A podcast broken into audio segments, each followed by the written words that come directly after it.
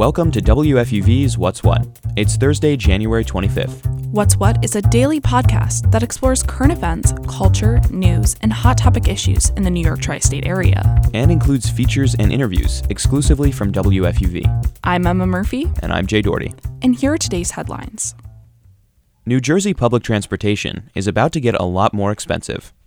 New Jersey Transit says it plans to raise fares statewide for its bus and train services by 15% starting July 1st. And it doesn't stop there. They've also said they plan to raise the price of rides by 3% every year starting in 2025.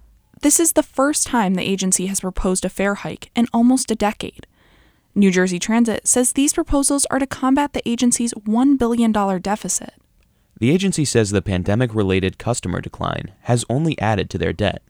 For this fiscal year, federal funds will have to be used to make up for shortages. Mayor Adams' State of the City address touched on some of the biggest problems in the city, like housing, the migrant crisis, and public safety. But Adams had some new ideas to address these issues. He proposed using public land sites for affordable housing, but he also shared plans for some other things he'd like to change. The mayor says he wants to start cracking down on illegal smoke shops and create jobs with a new climate innovation hub. He also promises to continue his war against the city's rat population. New York City also becomes the first major city in the nation to declare social media a public health hazard.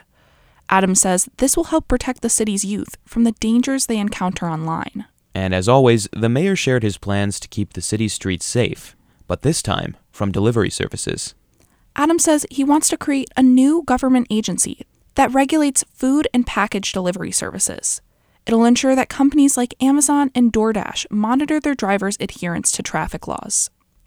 A new statue of Mahatma Gandhi has just been unveiled in South Richmond Hill, Queens. Two years ago, a similar statue of the Indian independence leader was destroyed in the same location.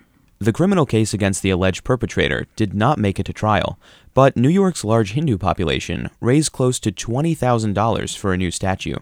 The previous statue was small and made of concrete. The new one is much larger and full of color. It was made in Jaipur, India, and shipped to New York. 2000s pop icon Justin Timberlake is hosting a one night concert in New York City. Fans can visit Justin Timberlake shopticketstoday.com and enter their billing information to request tickets. But the catch their card will never be charged. The show is free.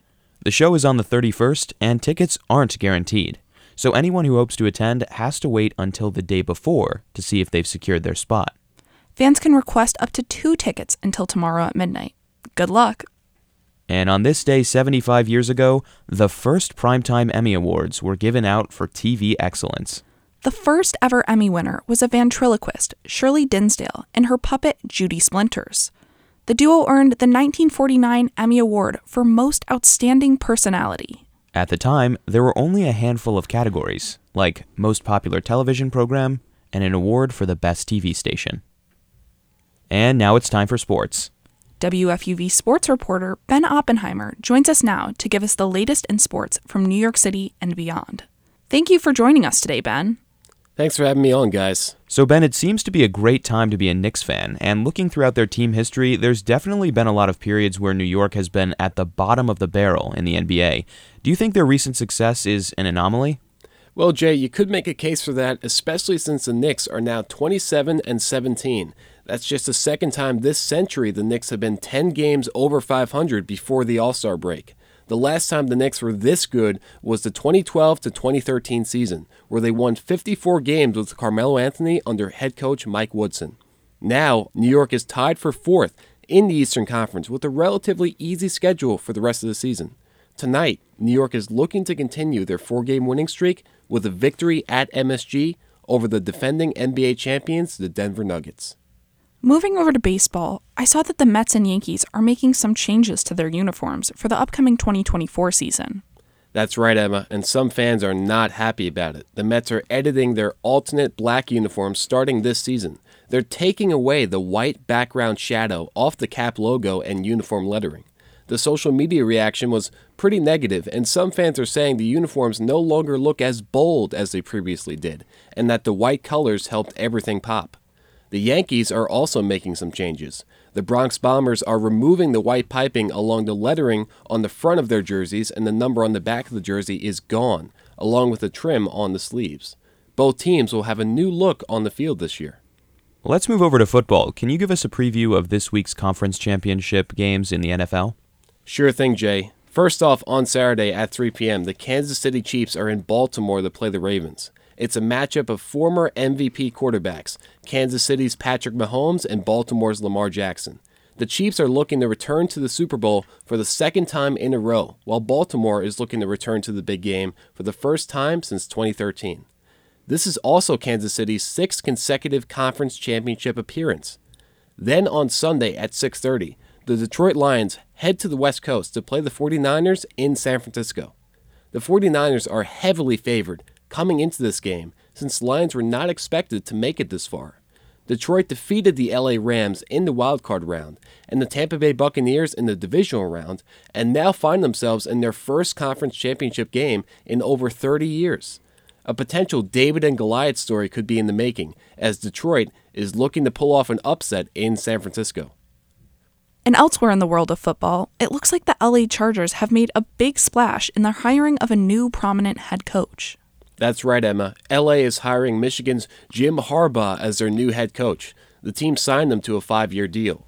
Harbaugh has extensive experience as a coach in the NFL and in college, and is particularly known for his success with Michigan, where he has spent the last nine seasons. He finished his tenure there last month with a national championship. And in the NFL, he coached the 49ers for four seasons from 2011 to 2014, compiling a 44 19 record, while leading San Francisco to a Super Bowl appearance in 2012. And speaking of big head coaching changes, the NBA's Milwaukee Bucks made a shocking decision to hire Doc Rivers as their new head coach. This came right after abruptly firing Adrian Griffin, who in his coaching tenure had won 70% of his games. But what is more surprising is the way the story was broken. Instead of ESPN or The Athletic, CNN Sports broke the story hours before prominent reporters from other outlets could confirm it. Right after the news broke, CNN then published a story giving more detail on the hiring, and oddly enough, without a byline. CNN declined to comment on why the story was published without it. Definitely a busy week for hirings, firings, and much more. Ben Oppenheimer is a reporter with WFUV Sports. Ben, thanks for coming on. Thank you guys for having me.